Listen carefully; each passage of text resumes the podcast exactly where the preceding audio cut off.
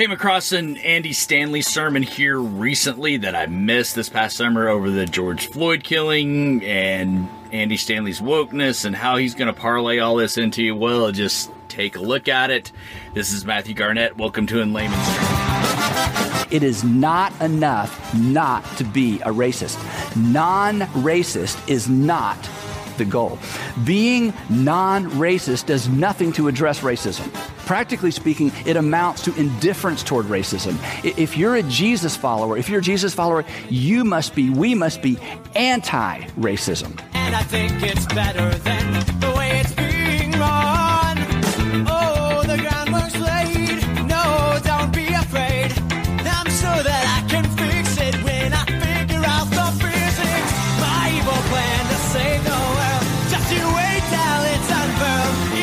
Okay, so like I said, we're going to take a look at an Andy Stanley sermon. We haven't uh, covered Andy Stanley in some time. He's al- always interesting, but kind of boring at the same time. He kind of go- goes over the same themes and that sort of thing. But it may be time, you know, uh, in the span of his church for for them to get woke.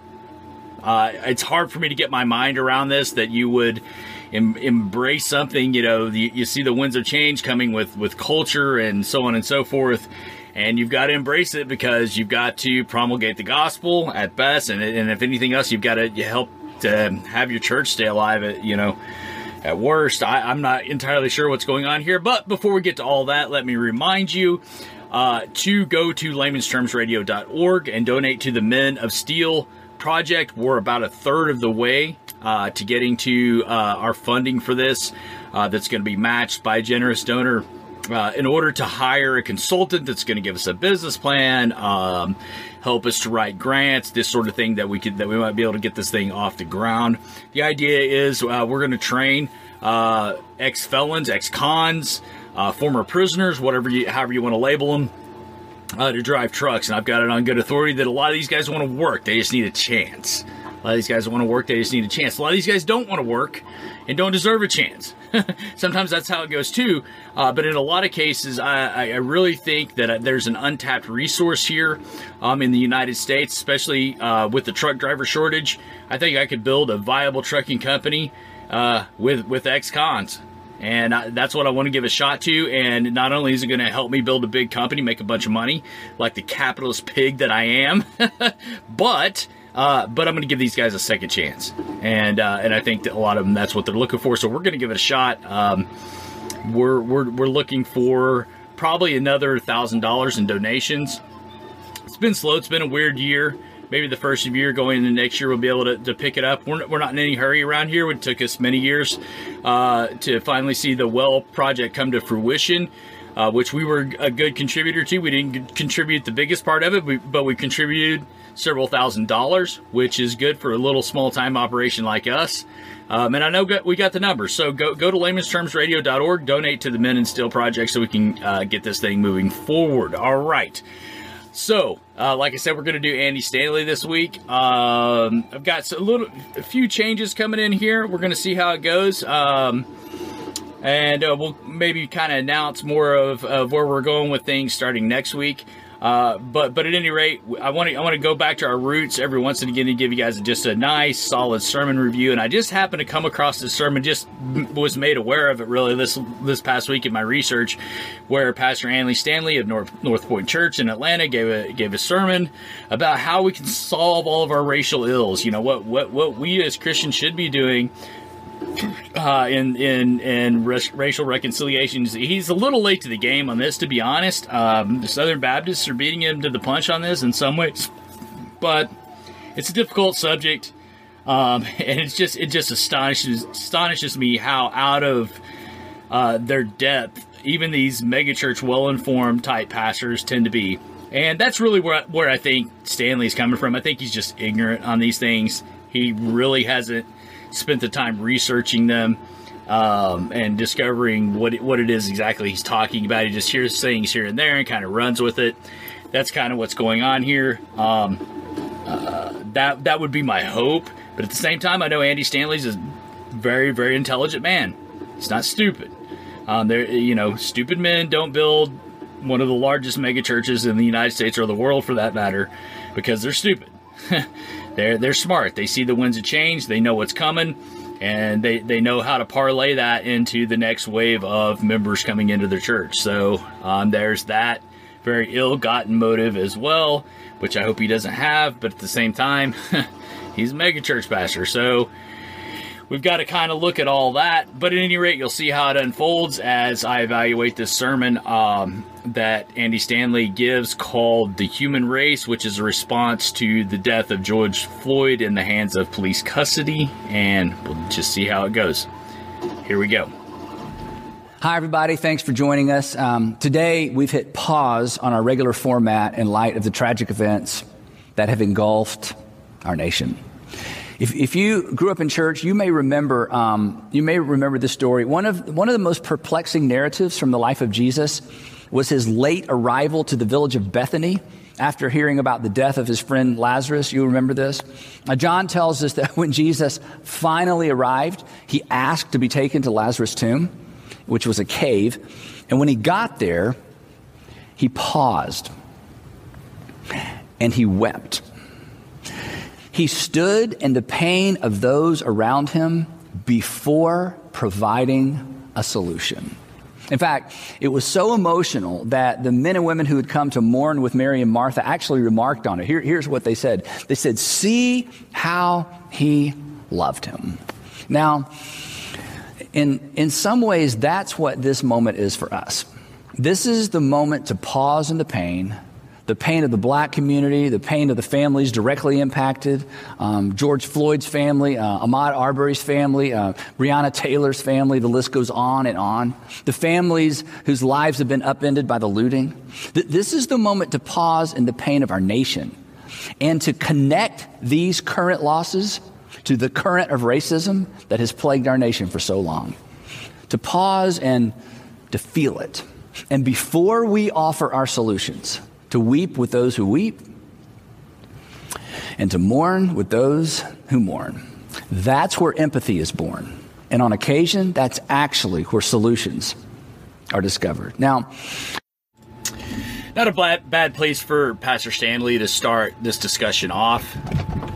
Unfortunately, he just didn't simply didn't take it where Jesus uh, took this situation with with Lazarus. What what did what was Jesus weeping over? Of course, his friend had died, and everywhere everywhere we see in the New Testament where Jesus encounters death, he reverses it, including with Lazarus, the the the widow at Nain, same thing, um, and even in his own uh, his own crucifixion and death, he reverses death and turns it to life. Um, Jesus hates death.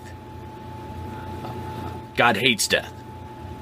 And no matter this is where I would have taken it had I been Pastor Stanley and used this passage to to say that no matter what side of the issue you might see, however you might come at this, however, whatever angle you might see it as, um, whether whether it be this this these are racist acts of police officers against black people.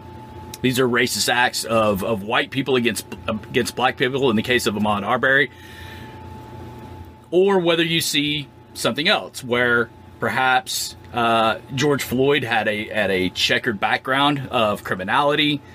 He was in a, in a state of not, not not in the right state of mind when he was in, encountering these police officers. However, whatever angle you take it, take it. Our Lord Jesus hated the fact that, that George Floyd died. He hates death, and that's that's really the the angle I would have come at it from because so whether whatever angle you take this as, this is the way I, I, always try to think about these things. Is what if that would have been my son? No matter what his circumstances were, if he was if he was high on fentanyl, if he'd had a checkered background and a past, if he would have died, if my son was killed, if he died, if he was murdered, let's say, even whatever angle you come at this, you would have this would have upset you, and that's how our, our loving heavenly Father looks at these situations.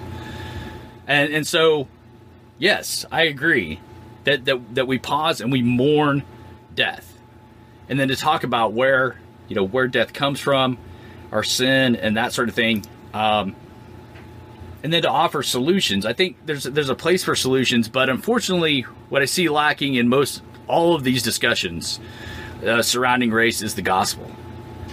Uh, the fact that yes, there are racist police officers. Yes, we have a a uh, sordid background as a country when it comes to race. No question about that. Um, and that yes, there are things that we need to do to correct situations, but the forgiveness of sins is never talked about. And unfortunately, Pastor Stanley's not going to talk about the forgiveness of sins in this talk. He's not going. He's not going to bring up that issue. Um, because for for whatever reason, I, I'm not entirely sure why. I know he's he's going to try to remain extremely neutral in this sermon and not try to offend any side of it. But that simply, you know, that you can go that route, but that just doesn't. That's not doing anything. It's a pretty benign, milk toast, spineless way of approaching this. I have yet to hear a pastor I think, ever when they're talking about racial reconciliation, talk about the forgiveness of sins, the gospel. That just is not a subject that's brought up, and I would have loved to see Pastor Stanley talk about that. I would, I would like to, him to talk about what is it that at the end of the day, what is it that frees us from the curse of death? And that is the gospel, the forgiveness of sins. And so, um, you want to talk about solutions? Uh, that that might be a place to start with the gospel. Then we can talk about more. Uh, we can talk about again. I'm a Lutheran, so we talk about law and gospel. But here's a place to lead with the gospel, and then maybe perhaps later to talk about you know practical solutions on the ground, which might encompass some sort of loving thy neighbor, which is law. Uh, but unfortunately, Pastor Stanley doesn't go here. He doesn't talk about really what what Jesus was weeping over in that situation was the fact that he hated death. God hates death he sent his son. Jesus came and shrunk himself, the God Almighty of the universe, like I like to say, shrunk him down into the himself down into the womb of a virgin, was born, lived, taught, died, rose from the dead, and ascended to the right hand of the Father because he hated death so much. That is the solution to our problems, the gospel. And unfortunately, Pastor Stanley doesn't bring the gospel to bear on any of this, and he makes his first mistake right here would have been a perfectly appropriate passage to start with had he uh, seen what's going on here, but he doesn't, um, and he's going to continue on to, you know, to just preach, you know, this this kind of well, I'm not going to go one streamer, one extreme or another type of situation, which is fine. He wants to remain neutral. He doesn't want to offend anybody because that's again, after all, what seeker sensitive churches try to do. We don't want to offend anybody because we've got to try to keep as many people coming in. So at, at any rate, um, it's just unfortunate that that he did he didn't go there in a strong way because I think of, of all the people that that could perhaps bring this kind of message that's needed in this type of situation, it would be a guy like Pastor Stanley say, finally, look, you know, the answer to all this is the gospel. Um, and unfortunately, he he simply uh, doesn't doesn't do it. Uh, he only provides a, a, a law answer. Um, and and we'll see that as as we go on. Let's continue. I, I've heard people talk about how sad all of this makes them feel, but come on, sad is how we feel when something happens that doesn't really affect us personally. Something that's far away. This sad is about somebody else. And I hope we can all agree that this is bigger than sadness. This affects all of us, and consequently, all of us have a role to play. Now, I know some people are sometimes uncomfortable with people like me leveraging the words of Dr. King, but come on, he said so much and he said it so well. And he goes right to the epicenter of our point. The reason this has to become personal for me and the reason this has to become personal for us is this. Injustice anywhere, you'll remember this quote. Injustice anywhere is a threat to justice everywhere. So for us to move past what we're experiencing as a nation with nothing more than a bad case of sad, is to miss the significance of this moment. And it's to miss the opportunity of this moment as well. He goes on and he writes this. He says, We are caught in an inescapable network of mutuality, tied in a single garment of destiny. Now, this is true now more than ever. It's true now more than ever because what happened in South Georgia was seen by people in North Dakota, and what happened in Minneapolis has been seen by people well, people all over the world. And then he concludes with this whatever affects, whatever affects one directly, affects all indirectly. In other words, there's no them There's just us. So sad isn't enough. And I certainly don't have to tell my black brothers and sisters that, right? You aren't sad. You're mad. And understandably so. You're scared. You're scared because, well, you didn't see a 46 year old stranger with a knee on his neck. You saw you. You saw your father, your brother. Um, I have two African American friends who recently became fathers for the first time. They saw their sons. They saw the death of progress. They saw the death of hope. They saw the death of, well, maybe my kids will grow up in a different kind of America, a better America. And if that doesn't affect me personally, if that doesn't make me more than a little sad, then I'm a hypocrite to even call them friends. Now, Here's the problem with that take on the situation is he is saying all black people are this way. That's one of the fundamental problems with how we've approached this whole matter from soup to nuts. This group feels this way definitively. If you're black, you're mad and you're scared. And you see your sons this way. And what is he basing this on? An- anecdotal experience with it with his black friends. You know what my uh, black friends who are truck drivers say about that? You'd be surprised what they would say about a guy like George Floyd. Might shock you how they felt about that. You know what they might tell their sons about that? Hey, don't get involved in criminal activity and you won't end up like that. That's what some of my black friends are saying. All right. That doesn't mean that that's the definitive answer and or the definitive uh, response or reaction by folks who uh, feel some sort of emotional response to these types of situations. But the problem is, is that we, we like to stereotype, we like to categorize things. See, we as humans like to do that. We like to shift things and categorize things in nice, neat little boxes where this this whole group feels this way. And if we don't empathize with that, if we don't sympathize with that, then we're out of touch. That's false. That's false. And later on, Pastor Stanley's going to go on to, to, to encourage us to develop relationships with those who don't look like us. Okay, fair enough. I like doing that. I enjoy doing that. I have lots of friends who don't look like me. Uh, but that doesn't cut it. What, what, what we need to realize is that all of us are individuals. And all of us respond and react to this differently as Christians, non Christians, whatever the case may be. And some of those responses are appropriate and some of them are inappropriate. Um, and, you know, as as friends to these individuals, sometimes when I have inappropriate responses or they have inappropriate responses, then we may offer a correction in friendship and brotherhood. See, that, you know, that's kind of how this sort of thing works. Anyway, the point being, Pastor Stanley is stereotyping here. He's stereotyping.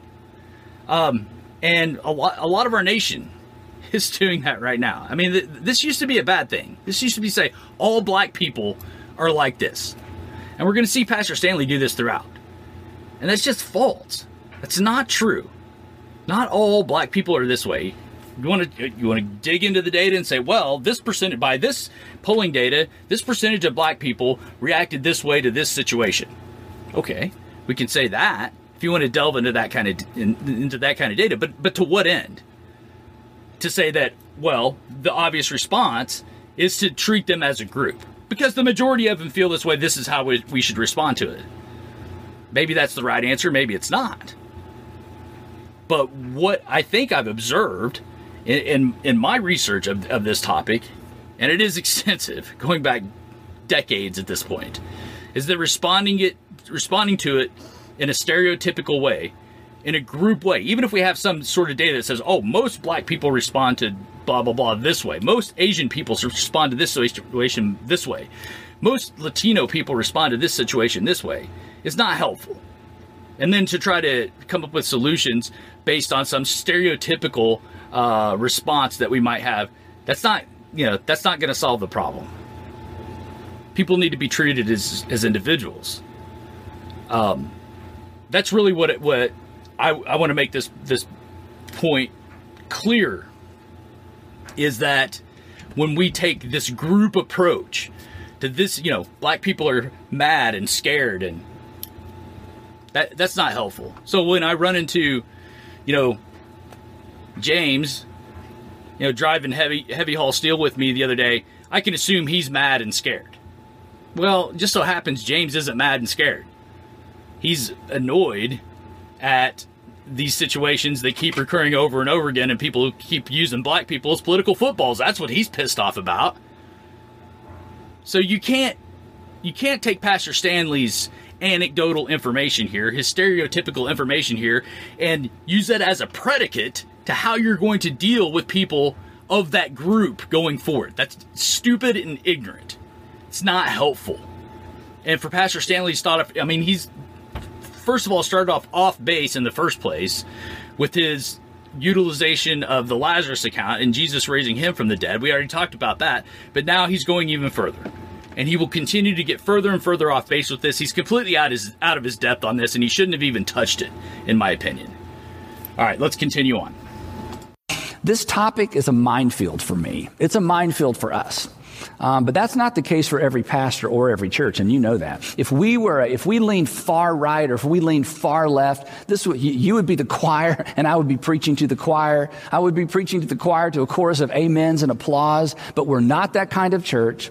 I've been to my share of you know, far right leaning churches and churches that lean far left. And it's so much easier for those pastors. I mean, everybody pretty much agrees on everything, and everybody else, well, everybody else is just going to hell, right? But that's not who you are. And that's not who we are. Besides, come on. The truth is rarely found in the extremes. You know that. It's found where the circles overlap in the middle, the messy middle. Dr. King told us that as well. In fact, he modeled that. He died in part because of that. The messy, the messy, messy middle, that's where the brutal, uncomfortable facts all come together. But it's also where problems can be solved. But it is so uncomfortable. It's so much easier to retreat to the echo chamber of extremes where everybody agrees, but nothing is ever accomplished. In the messy middle, we're confronted with uncomfortable facts. And by the way, facts aren't fair, but facts don't care. All right, fair enough. Facts aren't fair, facts don't care. Truth isn't found in the messy middle. Pastor, this is unbelievable. Sometimes, especially how Pastor Stanley just just cuts God's word out of this whole thing. The truth is not found in the messy middle where the circles overlap. That's what our culture, our politics teach us. Truth is found in God's word. That's what Pastor Stanley should have said there. We don't find truth in the messy middle. Most of the time, the messy middle is just is just you. Again, this is where Pastor Stanley's trying to go with this. He didn't want to offend anybody. This is what megachurch uh, ministerial philosophy does. This is their philosophy of ministry. Let's let's be so ishy squishy, um, malleable that we don't offend anybody. That we attract as many people as possible and offend the, the least number of people we possibly can. This is the entire this is the entire philosophy. And it, and it A, it doesn't work for sure, and B, it's not true. We find truth in God's word, not in the messy middle with the hard facts. All right? Just just wanted to point that out uh, that that's where Stanley should have come in and said, "Look, we don't find truth here. We find truth in God's word. That's where we find truth, and that's where we have to stand. That's the foundation. That's the rock." as Christ said, where we stand and we put forth truth. And again, part of the truth is we have the gospel, the forgiveness of sins, the, the defeat of the last enemy, death. That's where we find this. But again, sadly, Pastor Stanley's not going to give us any of that. He's going to give us the world's way of trying to trying to solve problems where hey, let's all kind of come together and where we overlap, let's try to agree in there and and and and move forward. And that's you know, that's just that's just us humans, you know, kind of overlapping in in some agreement on how things should move forward. And that's that certainly is not what should be preached from a Christian pulpit. That might be what we have to do out in the world sometimes. I get it. But it's not what, we, what should be preached from from the Christian pulpit. And unfortunately, that's what Pastor Stanley has done here. Here's an uncomfortable fact white people fear black men. That's not fair, but it's true. What makes this even more unfair is that in the vast majority of cases, our fear of black men is in no way connected to our personal experience. And if that wasn't unfair enough, study after study has shown, you know this, that fear of black men doesn't even spring primarily from racism. It's deeper than that. And that's not fair to black people or white people. Um, most black men have experienced what some people re- refer to as the fearful gaze, the fearful gaze of white men and women. Then on the other side of the equation is this the majority of African Americans in our country, they don't trust the criminal justice system, do you? I mean, you fear the police. That's not fair. Facts don't care. It's not fair to police officers with spotless records who risk their lives every day for people they don't even know, for people who, in some instances, don't even like them. I was a journalism major in college, and during the murdered and missing uh, children chapter of our city's history, uh, some of you remember that. As part of an assignment, I had an opportunity to ride along with a black City of Atlanta police officer on the 11 p.m. to 7 a.m. shift. So we were together all night. And honestly, I was pretty much scared the entire night. Not of him, but we went from one domestic violence case to another all night long. And I saw firsthand, just a, a little bit, I saw firsthand the challenge of trying to play by the rules when confronting people who don't even know there are rules. So, White people fear black men. The majority of black people don't trust the police. Most police handle themselves professionally. And then there's this. Whereas our. All right, I got to stop him right there. The majority of black people, the majority of white people fear black people? Where is he getting that? Um. I mean, okay, so I can speak personally. I don't fear black people. I'm, I have a deep, deep respect for black people, Latino people. I, I mean, how, how can you refute that? You say, no, you don't. Okay, well, prove that I don't. Well, you just don't realize you, you have you have an innate fear of black people. You can make that assertion, but you can't prove that.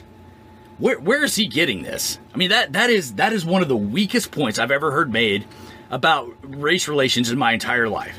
That is completely inane and backed up by no data whatsoever. That most white that white people across the board, white people across the board fear black people. Is he speaking for himself? Because if he's speaking for himself, okay, fine. You know, Pastor Stanley, just tell us you're afraid of black people. As a white man, I'm afraid of black people. I have this innate fear of black people. And I, and I, and he might go on to say something like, "I bet you a lot of you share that that kind of fear." That would be a valid statement. But white people fear black people? That's ridiculous. And he has absolutely no data. In fact, I am aware of the data on how b- most black people feel feel uh, about, police officers. They don't fear them; they want them in their neighborhoods because their neighborhoods are so ravaged by crime. I mean, there, there, has been ton of re, a ton of research done on this.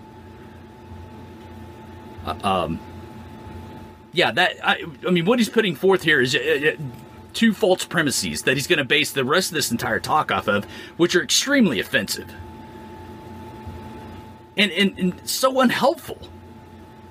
I mean, to to tell his black parishioners that all of the white people in his congregation fear them?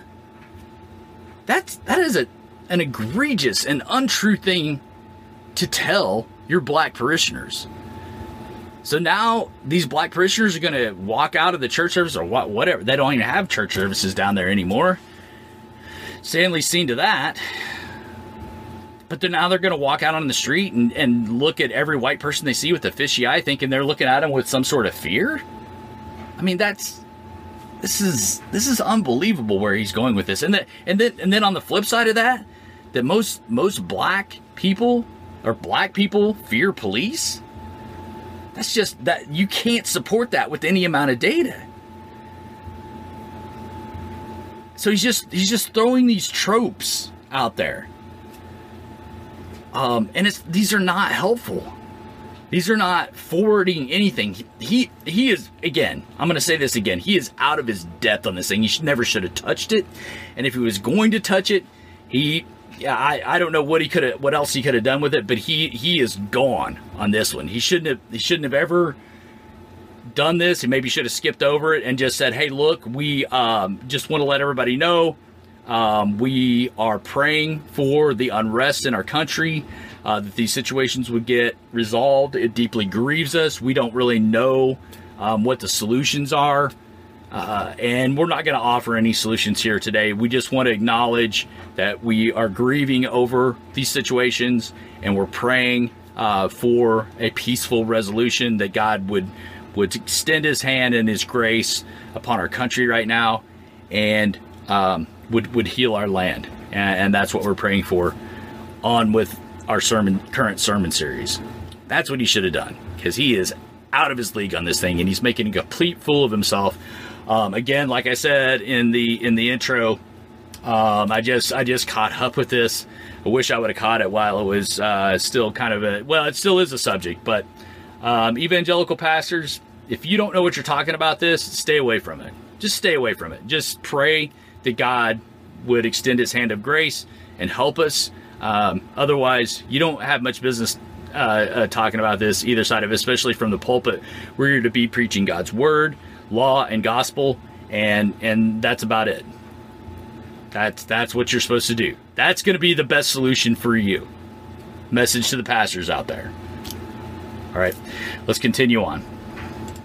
Fear of black men is rarely, if ever, connected to personal experience. If you're an African American, you know this. Your mistrust of the criminal justice system is connected to personal experience. Us white folks, we fear what might happen. You fear what has happened. And then, as bad as all of that is, that's not even the worst of it.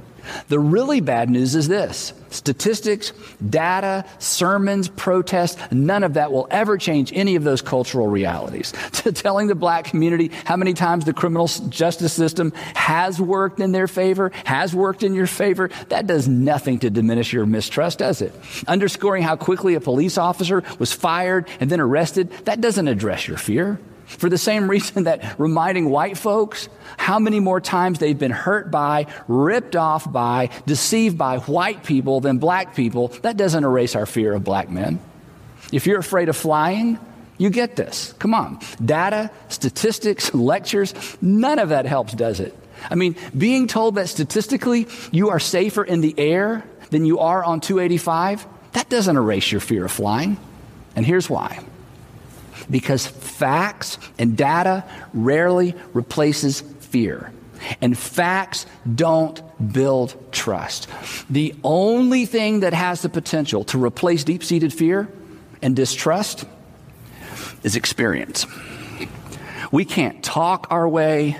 We can't law our way. We can't talk our way or law our way out of this mess. We, we can't pie chart and graph, you know, bar chart our way out of this. The, the only way forward is we have to experience something different. We have to experience our way forward.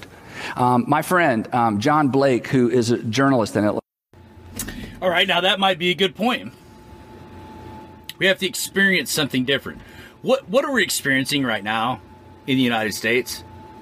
Viral videos of particularly black men being abused or being killed in the custody of the police. That's what we're experiencing right now. What does the data show? To, to Pastor Stanley's point, what does the data show? That those incidents are a statistical anomaly, that they virtually don't exist. I could lay out all the statistics statistics for you, but I I've done the math. And the chances of an unarmed black man dying in police custody or an inter- interaction with a police officer compared to the amount of police interactions in this country is below one, well below one percent. Actually, below a tenth of a percent is somewhere in the hundredths of percentiles. It's it's it just statistically just doesn't happen. This doesn't happen. It's just like flying, you know. It's like flying. We're, we're, we're afraid when we fly. But statistically, we are safer in the air than we are on the ground. Okay? and experience can't show us that. We can, hey, I've flown my whole life and I've been in no plane accidents. I've driven my whole life and I've been in a few car accidents where there have been injuries. Yeah, experience shows you that. But what is America experiencing right now? These viral videos that don't represent the data going around, and then guys like Stanley promoting them as if they're fact. They're somehow something that we should embrace. Instead of people saying, wait a second.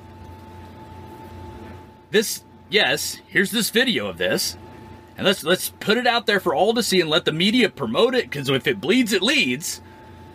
You know, maybe maybe there's some room for criticism there, Pastor Stanley, to say that, hey, if you know a journalist, if you have this much influence in American culture, Pastor Stanley, with the largest megachurch, arguably, in the United States, maybe you might have a voice in saying to our nation's media, this is not a good idea for you guys to be promulgating um, this kind of experience. Why is it that everything we see about the police is negative when the overwhelming majority of what the police do is positive? Couldn't Pastor Stanley come out with the message to say, hey, media, you're not helping here? And by the way, congregation should be uh, suspicious of what the media is doing, should look at it with a critical eye. Because this is not what the vast majority of, of black America is experiencing and what's being brought across to you. I mean, there's just so much here. He's he's again, he's just out of his depth on this deal. Um, you know, just to say, okay, yes, experience is a, is a powerful thing because when we flip on YouTube and we see a black man with with a police officer and, and his knee is in his neck until he's dead, that's horrifying. Everybody's horrified by that, and justified or not, when you see police use of force on a video, that's going to be disturbing to you. Because, again, we in this day and era are so sheltered from any kind of violence. Anytime we see that sort of thing, it's going to disturb us. And then when you add these layers of, oh, the police were racist to do this, again, well, not again, but let me put this point out there. There's not one shred of evidence in the George Floyd case or any of these other cases. Take them down the list. This this this litany of people that we're supposed to say their names about.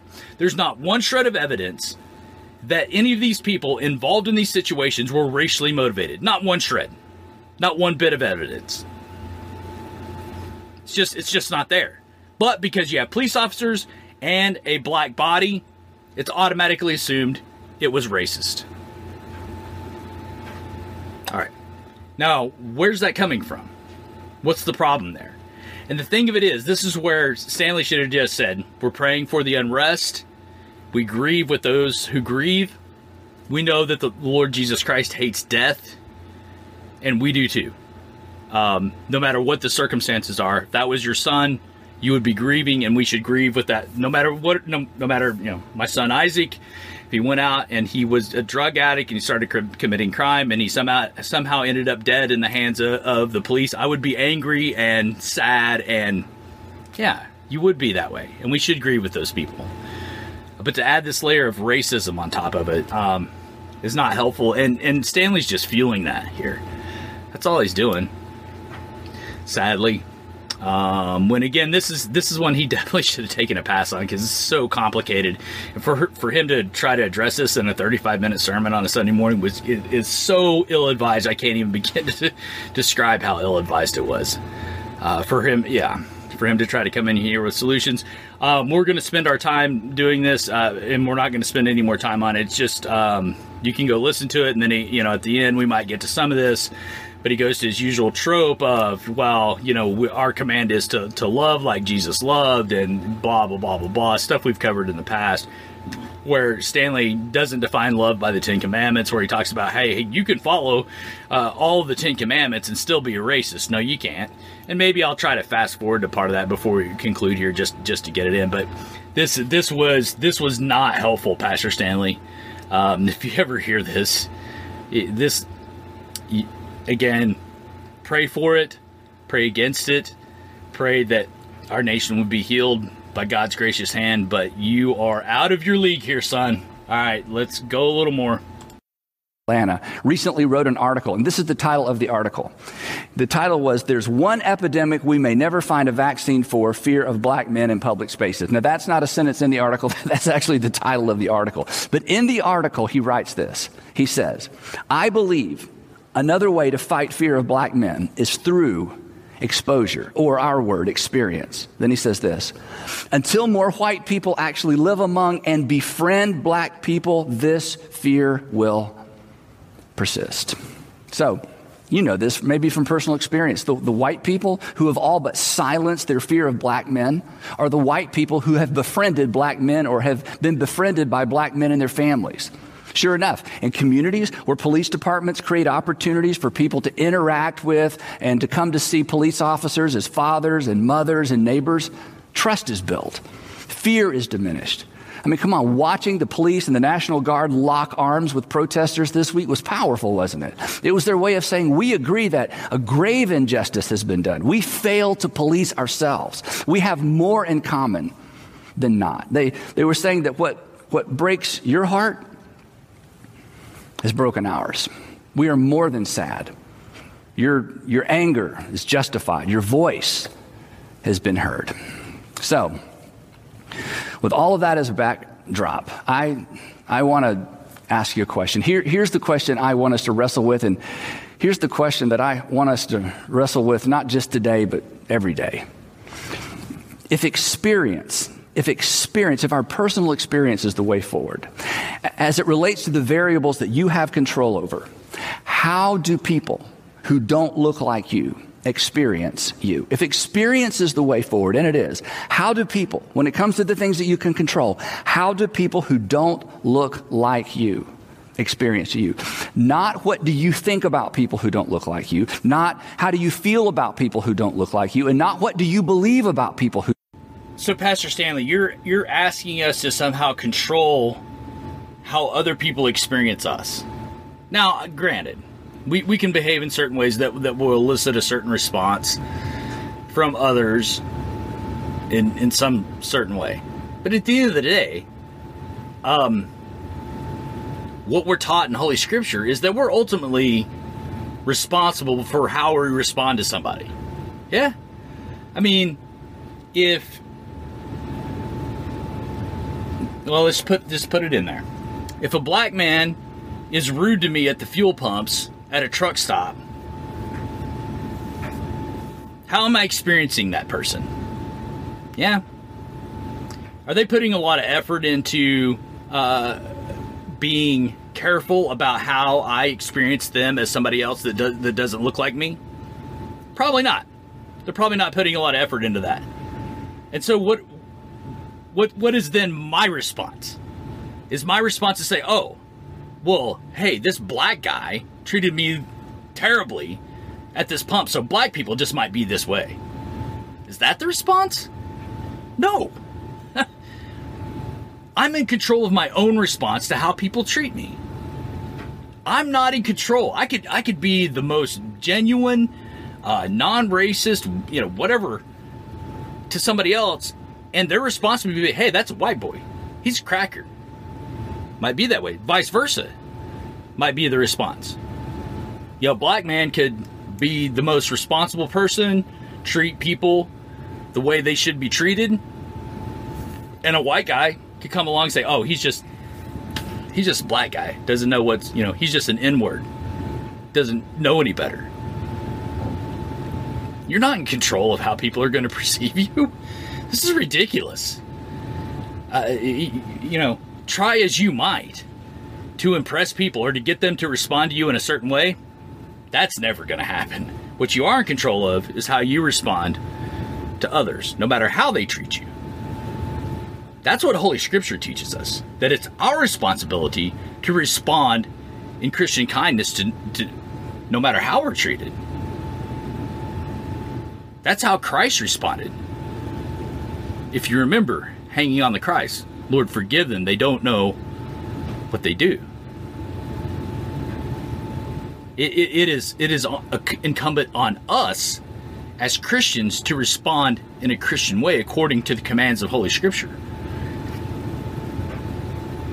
It, it, it is it is beyond our purview of control to determine how somebody is going to respond to us. So this point is completely inane and blank and ha- carries no weight. And if you follow this, you're going this is not going to work. What you can do is control yourself. That's what Holy Scripture teaches. Self control is all over the Pauline corpus. Self control is a fruit, is the fruit of the Holy Spirit. That's part of what it means to be a Christian. We control ourselves and how we respond to others, no matter how unfairly or unkindly or kindly or whatever else they might treat us. It is our responsibility to respond with the love of Christ no matter what. Um, and incidentally, again, Stanley is stereotyping here. He's saying this is mostly on white people to do this. To to live in such a way that the that those that don't look like us will respond to us in a certain way. That's the undertone here. And don't tell me it's not. He's not thinking about he's not preaching to black people here, saying, "Hey black people, you need to behave in a certain way so that white people will respond to you positively." If he if that's what he's implying, uh, I, first of all, I don't think that's true. Second of all, if that's what he's saying, he should come out and say it. Otherwise, he's gutless. So this is completely inane. Continues to show that he's out of his depth here, and he did, on this point he s- certainly shouldn't be listened to. Now I'm going to try to yeah th- this just kind of goes on like this. It's, it's a ridiculous sermon. He never should have done it. He's out of his depth, and this isn't going to solve anything. It's, in fact, it's going to make uh, matters worse. I'm going to fast forward on to uh, to one point I want to bring out here, which is talking about this you know this theme of his where we don't follow the Ten Commandments, and you can be a racist when you follow the Ten Commandments, and so on and so forth. It's ridiculous, and uh, that's probably the point we're going to end on here because. Um, while I'm glad I came across this and can warn you all about it, um, and warn you pastors not to, this is not your area. You're out of your lane here. If you dedicate a sermon to, to, to preaching on these subjects, you're just um, 99.9% of the time that I've seen pastors try to preach on this, whether, you know, uh, just across the board, you're just out of your lane. You're not, this is not your job. Your job is to take a passage of scripture and exposit that passage of scripture to your congregation. And yes, where cultural and political things apply, bring the, bring those to bear, but that's not the main thrust of what you're trying to do. You're trying to bring the gospel to bear here, and Stanley just completely skips over that in this entire sermon. He doesn't talk about the gospel. He doesn't talk about the forgiveness of sins. Not one point in this entire sermon does he talk about this idea where, hey, say this white guy comes at you like a jerk, and you're a black man. What do you do about that? Blame it on the white guy? Or do you say, forgive him, for he doesn't know what he's doing? He's an ignorant fool. Lord, have mercy upon him. May he may his eyes be open. You pray for that person to see the truth of the gospel. No, that's not a solution for Stanley here, sadly.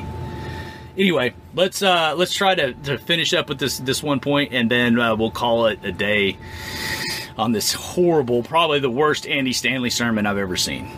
And this is certainly not original with me. It is not enough. It is not enough not to be a racist. It is not enough not to be a racist. Non racist is not the goal. Being non racist does nothing to address racism. Practically speaking, it amounts to indifference toward racism. If you're a Jesus follower, if you're a Jesus follower, you must be, we must be anti racism. Just like you're anti child abuse. Think about it. You, you wouldn't walk by somebody abusing a child and think to yourself, I'm not a child abuser. You, you wouldn't walk by and think to yourself, I'm not a child abuser and say nothing or do nothing. We must be anti racism like we're anti bullying, like we're anti voter fraud, like we're anti whatever it is that gets you worked up. I mean, think about it this way if you're a parent. As a parent, I wasn't content to simply be non liar. I was anti lie. I did not put up with it in my children and our family, right? I, I wasn't content with being um, non disrespectful to Sandra. I was anti disrespect to Sandra. There was zero tolerance for disrespecting Sandra in our household. When you are anti something, you address it when you see it, uh, you speak up when you hear it. And to carry somebody's burdens, come on, to carry somebody's burdens is to get up underneath the weight of their burden. And when we decide to carry the burden of anyone who has been discriminated against for any reason, we won't be silent because now it's our burden. But I got to warn you, speaking from personal experience, I'll own this. Whether you're white or brown or black, when you shift from non racist to anti racist, you may discover something disturbing about you. You may discover a racist in the mirror. You may discover subtle versions of racism that have been hiding, even masquerading as virtues, buried in the recesses of your heart. Racism, racism you were completely unaware of until you decided to say something, correct something, or apologize for something. For some of us, the truth is, when it comes to our hearts, racism will never be rooted out until we are willing to speak out. And honestly, there's probably a little bit of racism in all of us. And who knows, perhaps it will never be completely erased from our hearts, but it must certainly be erased from how people experience us. So that's the first thing. Number two,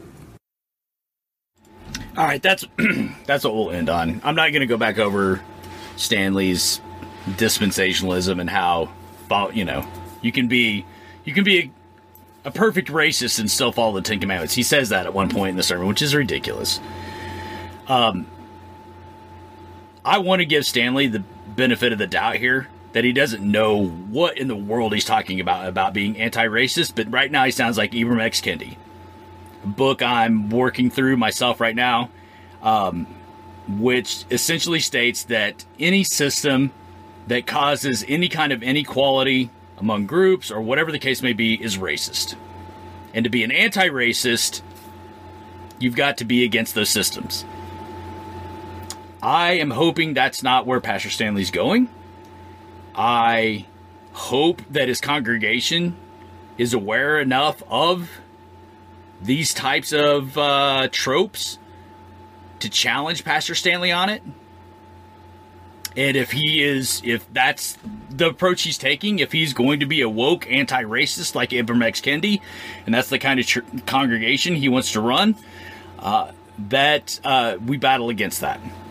Because for reasons I cannot delve into right now at this particular time and place, Ibram X. Kendi that that approach is um, it has nothing to do with racism. It has to do with politics and your brand of politics and your approach to civilization. Um, uh, this is genuinely disturbing what I'm hearing Pastor Stanley here say. Kind of glad I didn't run across it when he when this came out because I've been able to kind of digest everything that's gone on. Uh, but I also know, giving Pastor Stanley again the benefit of the doubt, that he's not stupid. He knows what's going on in culture. He's aware of Ibram X. Kendi. He's uh, aware of his book, "Anti How to Be an Anti-Racist," and I don't know if he's trying to, to slip this into his congregation. We'll see. This was kind of a one-off type of sermon. Um, I'm not sure this is something he's going to continue to kind of maybe. I mean, that's how Pastor Stanley does these things. He kind of eases certain topics into his. He's very adept at this. Uh, but he seems like he's being fairly straightforward here in introducing this Ibram X. Kendi style of anti-racism into his congregation, which, bottom line, has nothing to do with race and everything to do with politics, forms of government, um, and that sort of thing. So, at any rate, Um, and yeah, and just to hear him talk about how when you start doing this, you'll start to see that you, there's a racist in the mirror there. Um, yeah, just I don't have much comment here. This is one of the most disturbing sermons I've heard from Pastor Stanley.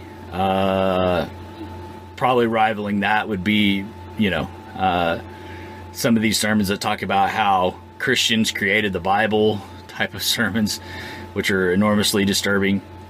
Uh, but this one, but this one ranks right up there, and and it's sad. This is how he chose to approach this, uh, because being anti-racism is a cultural trope right now, and I would be shocked if he's not aware of that trope, which says that being anti-racist is, you know, um, it, it is to be against our system of government, the uh, Western civilization, really as a whole.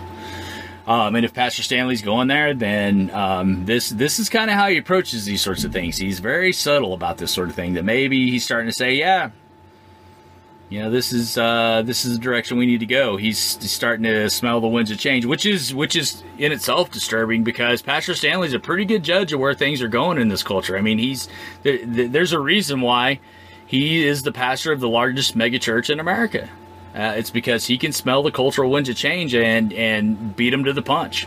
He's done a great job of that over the years, and that's that's why he's got the biggest church, in my opinion, uh, in in America. He's a charismatic leader. Uh, and and speaks with a voice that's that's persuasive, and and the reason why has been he's been able to do that do that with with those couple of assets is because he he's he's got this stuff beat to the punch.